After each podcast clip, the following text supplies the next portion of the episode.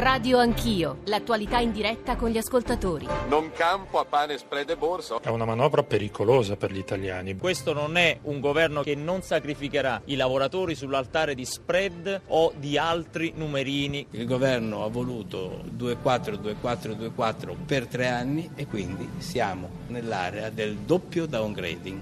Dio ci aiuti.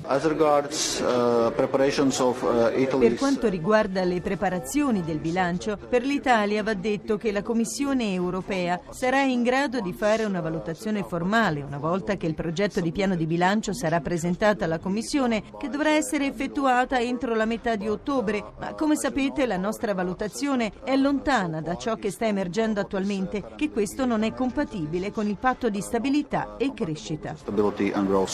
Beh, è un numero che non corrisponde esattamente ad alcune, ad alcune regole europee, ma insomma fa parte della normale eh, dinamica europea. Se andate a vedere il numero di paesi che diciamo, sono in regola con tutte le regole europee, in questi anni ci saranno pochissimi. Non significa che non bisogna cercare di rispettare le regole europee, poi ci sono dei contesti di situazione economica che uno deve fare delle valutazioni, non ci sarà nessuna fine dell'euro. Sono le 7.38, bentornati all'ascolto di Radio Anch'io, siete su Radio 1, Giorgio Zanchini al microfono, ovviamente l'ultima voce era quella del Ministro dell'Economia Giovanni Tria. I titoli dei giornali stamani non fanno che confermare in sostanza eh, questa copertina che abbiamo pensato a introduzione della puntata eh, di stamattina, è già scontro aperto, processo alla manovra, gelo Europa, rotta di collisione. L'Europa scatena lo spread, quest'ultimo è il titolo del Fatto Quotidiano, noi ci occuperemo di questo, che cosa sta succedendo, che cosa potrebbe accadere, già collegato con noi il Presidente della Commissione Bilancio della Camera, eh, rappresentante, referente economico della Lega Claudio Borghi che tra pochissimo saluteremo e coinvolgeremo, avremo tante altre voci, ci occuperemo di questo tema con voi ascoltatori, anche con le parti sociali perché saranno con noi la segretaria generale della CGL Susanna Camusso, il Presidente di Confindustria eh, Lombardia, anche Lorenzo Fioramonti, Vice Ministro dell'Istruzione trasmissione per il Movimento 5 Stelle fino alle 9. Poi eh, alle 9.08, 9 e 9 sarà con noi la sindaca di Torino eh, Chiara Appendino per ragionare di Olimpiadi e chiuderemo eh, con una corrispondenza dall'Indonesia. Avete sentito nei nostri GR, purtroppo c'è stata nelle ultime ore un'altra scossa forte, il 6.3. Le notizie che arrivano sono frammentarie eh, con poca chiarezza sulle conseguenze delle terribili scosse, soprattutto dello spaventoso tsunami che ha colpito un'isola dell'Indonesia. E cercheremo di darvi qualche elemento in più, così come se arrivano eh, degli aggiornamenti, ma il GR1 delle 8 se ne occuperà ovviamente dell'arresto di una delle figure simbolo dell'accoglienza eh, di questi anni in Italia, cioè il sindaco di Riace Domenico Lucano, è un'agenzia battuta poco fa, eh, devo dire tutte le televisioni che All News se ne stanno occupando, è stato stato eh, arrestato per favoreggiamento dell'immigrazione, una vicenda che ovviamente dovremo analizzare e cominceremo a farlo nel GR1 delle 8. Abbiamo come ogni mattina bisogno dei vostri messaggi, di quello che volete dirci, eh, le critiche, delle domande. 335 699 2949 per sms, whatsapp, whatsapp audio, radio anch'io, chiocciorai.it per i messaggi di posta elettronica, l'account su Twitter, i social network, la radiovisione. E Claudio Borghi, buongiorno, benvenuto. Allora, noi abbiamo, lei ha sentito come noi la copertina di Radio Anch'io di stamane, i titoli dei quotidiani li ha letti come me, io ne ho citati alcuni, c'è una posizione europea che è riassumibile anche dalle parole che adesso eh, la invito ad ascoltare con noi, che sono del decano degli eurodeputati eh, europei, eh, Elmar Brock, CDU e quindi Partito Popolare Europeo, consigliere per la politica estera di Angela Merkel, è stato anche presidente della Commissione Affari Costituzionali dell'Europarlamento. Risponde ad Alessandro Forlani sui temi di queste ore. Eccolo. Presidente Brock, per un politico della CDU tedesca, che cosa non va nella nostra manovra? Direi la manovra nel suo complesso. L'Italia ha un debito del 130% del PIL. Nella maggior parte dei paesi europei siamo al 60%, come prevedono i trattati e come prevedono anche le costituzioni nazionali. Oggi l'Italia, come col governo Renzi, si illude di poter creare ricchezza alzando ancora il deficit. Inoltre c'è il problema che questo deficit andrà a finanziare benefici sociali e pensioni che non hanno mai prodotto crescita. Con questa manovra la fiducia della comunità internazionale diminuirà ulteriormente ulteriormente i tassi di interesse dovranno salire per convincere gli investitori a continuare a comprare i titoli del debito italiano. Il risultato sarà che l'Italia dovrà spendere ancora di più. Una domanda che noi ci poniamo è questa, perché alla Francia è consentito quello che all'Italia non è consentito? Perché in sostanza la Francia ha un debito sovrano che è la metà del vostro. Nell'opinione pubblica italiana è forte la convinzione che l'austerity ci abbia danneggiato, che le regole europee ci stiano danneggiando. Cosa direbbe agli italiani che la pensano così? Tell them that, uh, for example, in countries who kept the measures appropriate way are better off nowadays. Direi a queste persone di considerare come i paesi vittime della crisi, che hanno rispettato le regole, ora stanno meglio. L'Irlanda ha seguito le regole dell'austerity e ora ha una crescita molto alta. Non si tratta solo di tenere il deficit basso, ma anche di fare riforme. Creare ricchezza non è solo una questione di soldi, ma di leggi. L'Italia in questi dieci anni ha fatto le riforme che la possono rendere più competitiva? Un'idea presente sui nostri media è che il nostro governo stia cercando consapevolmente di tirare la corda perché poi alla fine siano le autorità europee a dirci appunto uscite dall'euro, uscite dall'Unione Europea. È possibile? Non credo, la maggioranza degli italiani è favorevole all'Europa e non approva questa politica. Il dibattito parlamentare sulla manovra andrà avanti fino a fine dicembre e io spero che ci saranno dei cambiamenti. L'Europa ascolterà le ragioni dell'Italia e proverà a convincerla a operare qualche modifica. Spero che i politici italiani capiscano che anche i soldi presi col deficit non basteranno a pagare gli interessi sul debito, che continueranno a crescere. Di un'uscita dall'Europa non voglio nemmeno parlare perché per l'Italia sarebbe molto costosa.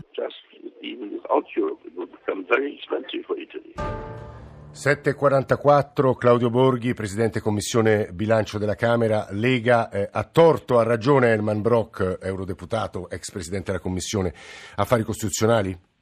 Bah, molto semplicemente mente. Mm, troviamo, basta così, eh, giusto per capire se è una mia opinione oppure sì se è vero. Prendiamo anche soltanto l'affermazione che la Francia ha metà del nostro debito. No, quello è sbagliato obiettivamente. Ora, come, cioè... come, come noi sappiamo, no, la Francia ha il 100% del debito PIL, noi abbiamo il 130% e se esistono delle regole europee che dicono, io ero rimasto il 60% citato anche da Brock, eh, cioè chi era sì. sotto il 60% aveva mano libera, chi era sopra eh, meno, eh, allora a quel punto però significa che ci sono delle altre regole, per esempio che chi sta fra il 90 e il 120 può fare quello che vuole, mentre invece chi sta sopra eh, deve, deve, fare altro, ma purtroppo queste regole non esistono.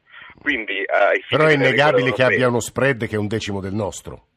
Eh, ho, capito, ma, ho, capito, ma, lo spread è un dato di mercato, non è un dato di... Che, eh, che però non, dimostra non fiducia un, o sfiducia dei mercati nei confronti di un paese, quello è un po' il dato. Sì, eh, attenzione, dimostra fiducia o sfiducia da parte di un paese, dipende anche su cosa e dipende anche con che, con che, con che sequenza. Si pensa per esempio che la Francia, essendo parte diciamo, integrante del eh, gruppo di governo dell'Unione Europea eh, non, eh, non, possa fare niente, non possa essere oggetto di attacco perché a quel punto la Francia sì sarebbe, eh, sarebbe dichiarerebbe la fine dell'Unione Europea. Non dimentichiamo che anche nel 2011, eh, quando, eh, quando, è che ci fu l'intervento da parte della Banca Centrale?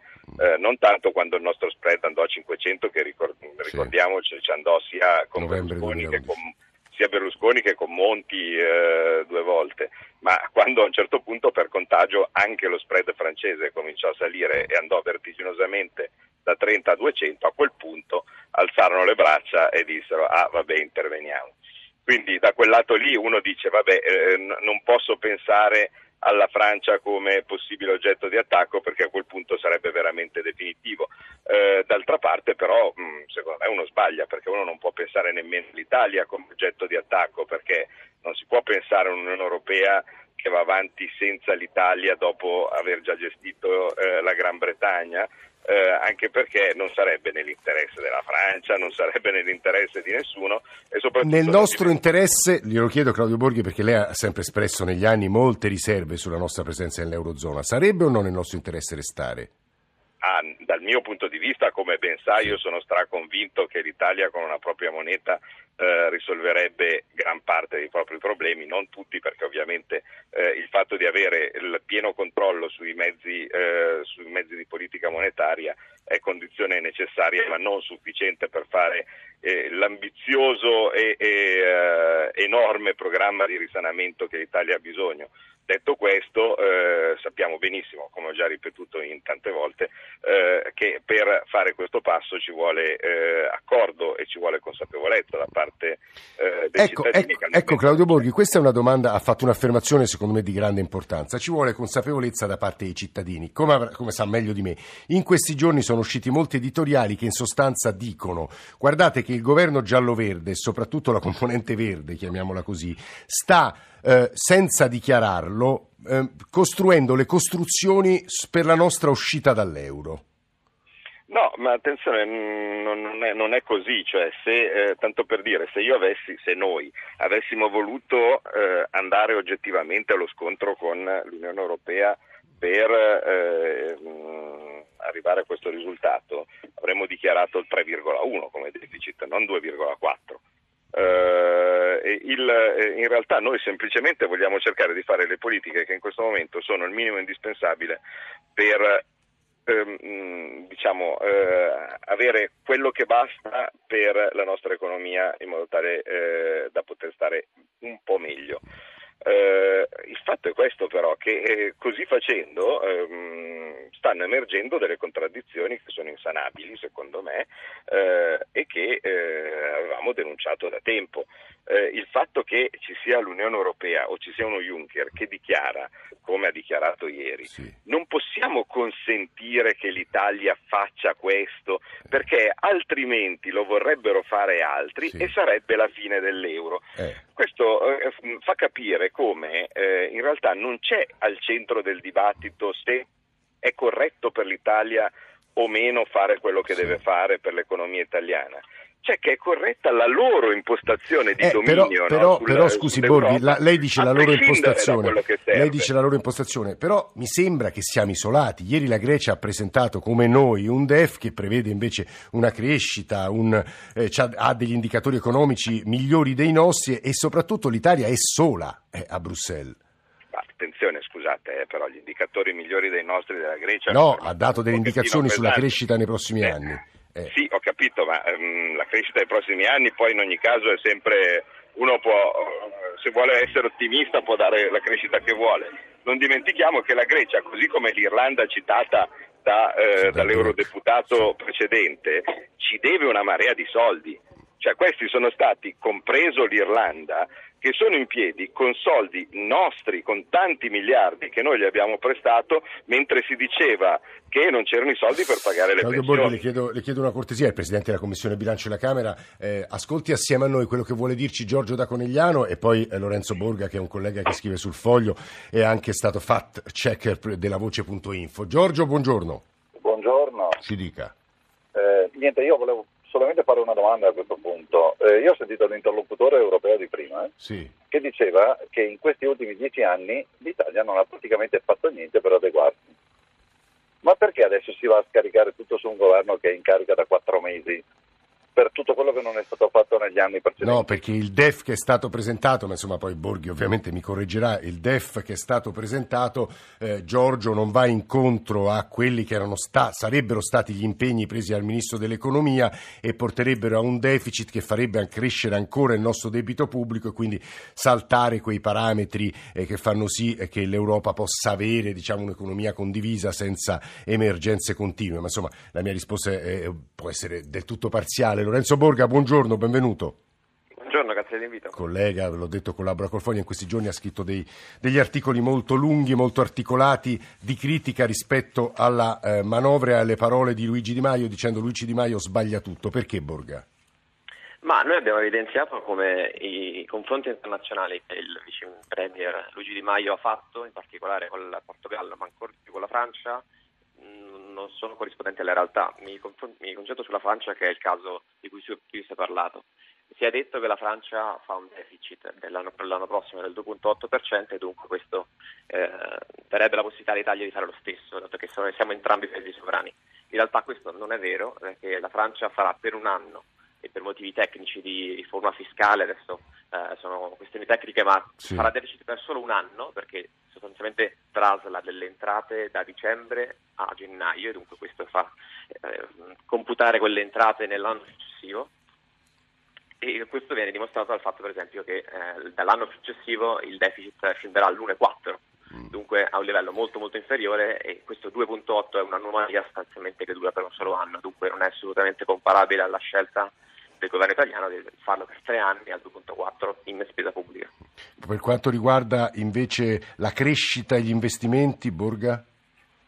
Ma sulla crescita degli investimenti in realtà eh, secondo me bisogna andare un po' con i piedi di piombo perché eh, non sappiamo cosa c'è in questa nota d'aggiornamento al DEF. Eh, all'ultimo, negli ultimi giorni è uscito che ci, saranno, ci dovrebbero essere questi 15 miliardi di investimenti e dunque staremo a vedere cosa c'è. Sicuramente questo sarebbe un fatto positivo perché il maggiore deficit non sarebbe speso solo in spesa pubblica ma anche in investimenti che durano e che sono poi giustificati. Noi facciamo debito pubblico, quindi chiediamo soldi alle future generazioni per, eh, anche per investimenti e non solo per spesa pubblica che rimane Borga, alla generazione. Borga, lei, lei smentisce anche la ricostruzione di Luigi Di Maio sul Portogallo, l'esempio portoghese, perché?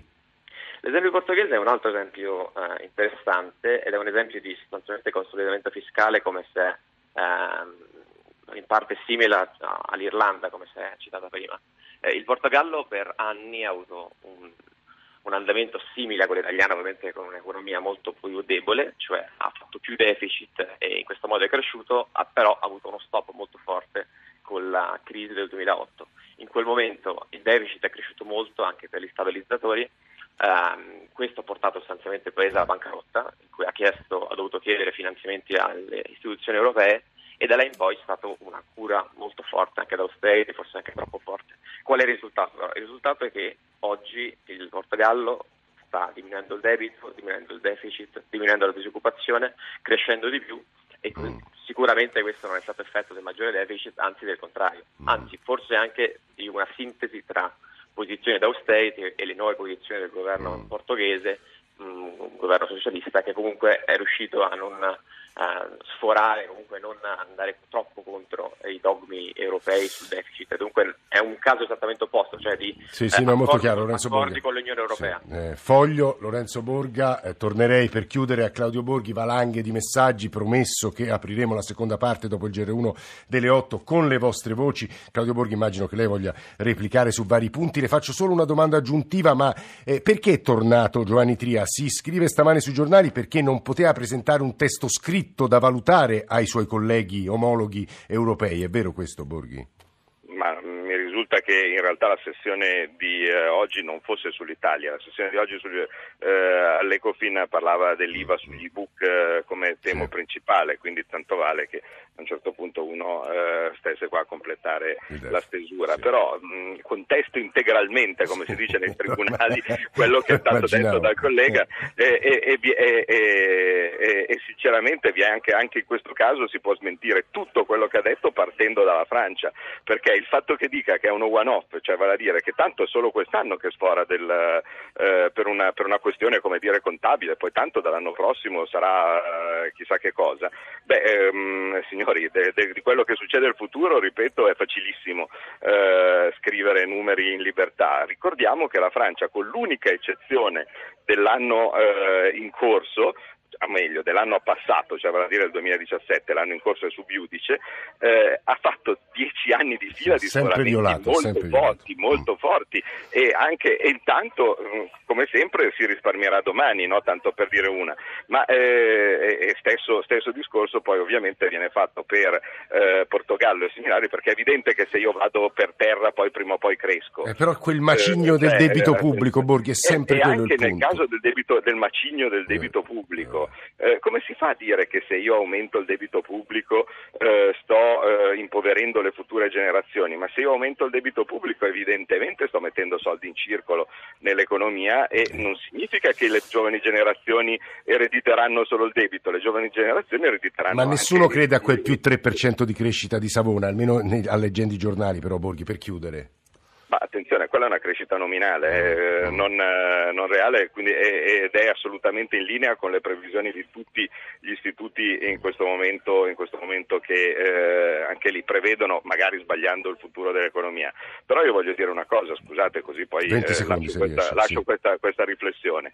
Ma eh, se eh, l'Unione Europea non ha il potere di garantire il nostro debito, vale a dire se noi anche noi facessimo tutto sì. quello che ci dicono di fare, non è potere di Juncker quello di dire io allora vi azzero lo spread. No? Eh. Quindi ehm, di cosa stiamo parlando? Abbiamo, no, già, non... visto cosa, abbiamo cosa... già, visto che cosa succede Guardi. venendo incontro alle loro, alle Claudio loro Borghi, è molto chiaro la sua posizione, ne ripartiremo dalle sue parole subito dopo il GR1 delle 8. Grazie davvero a tutti.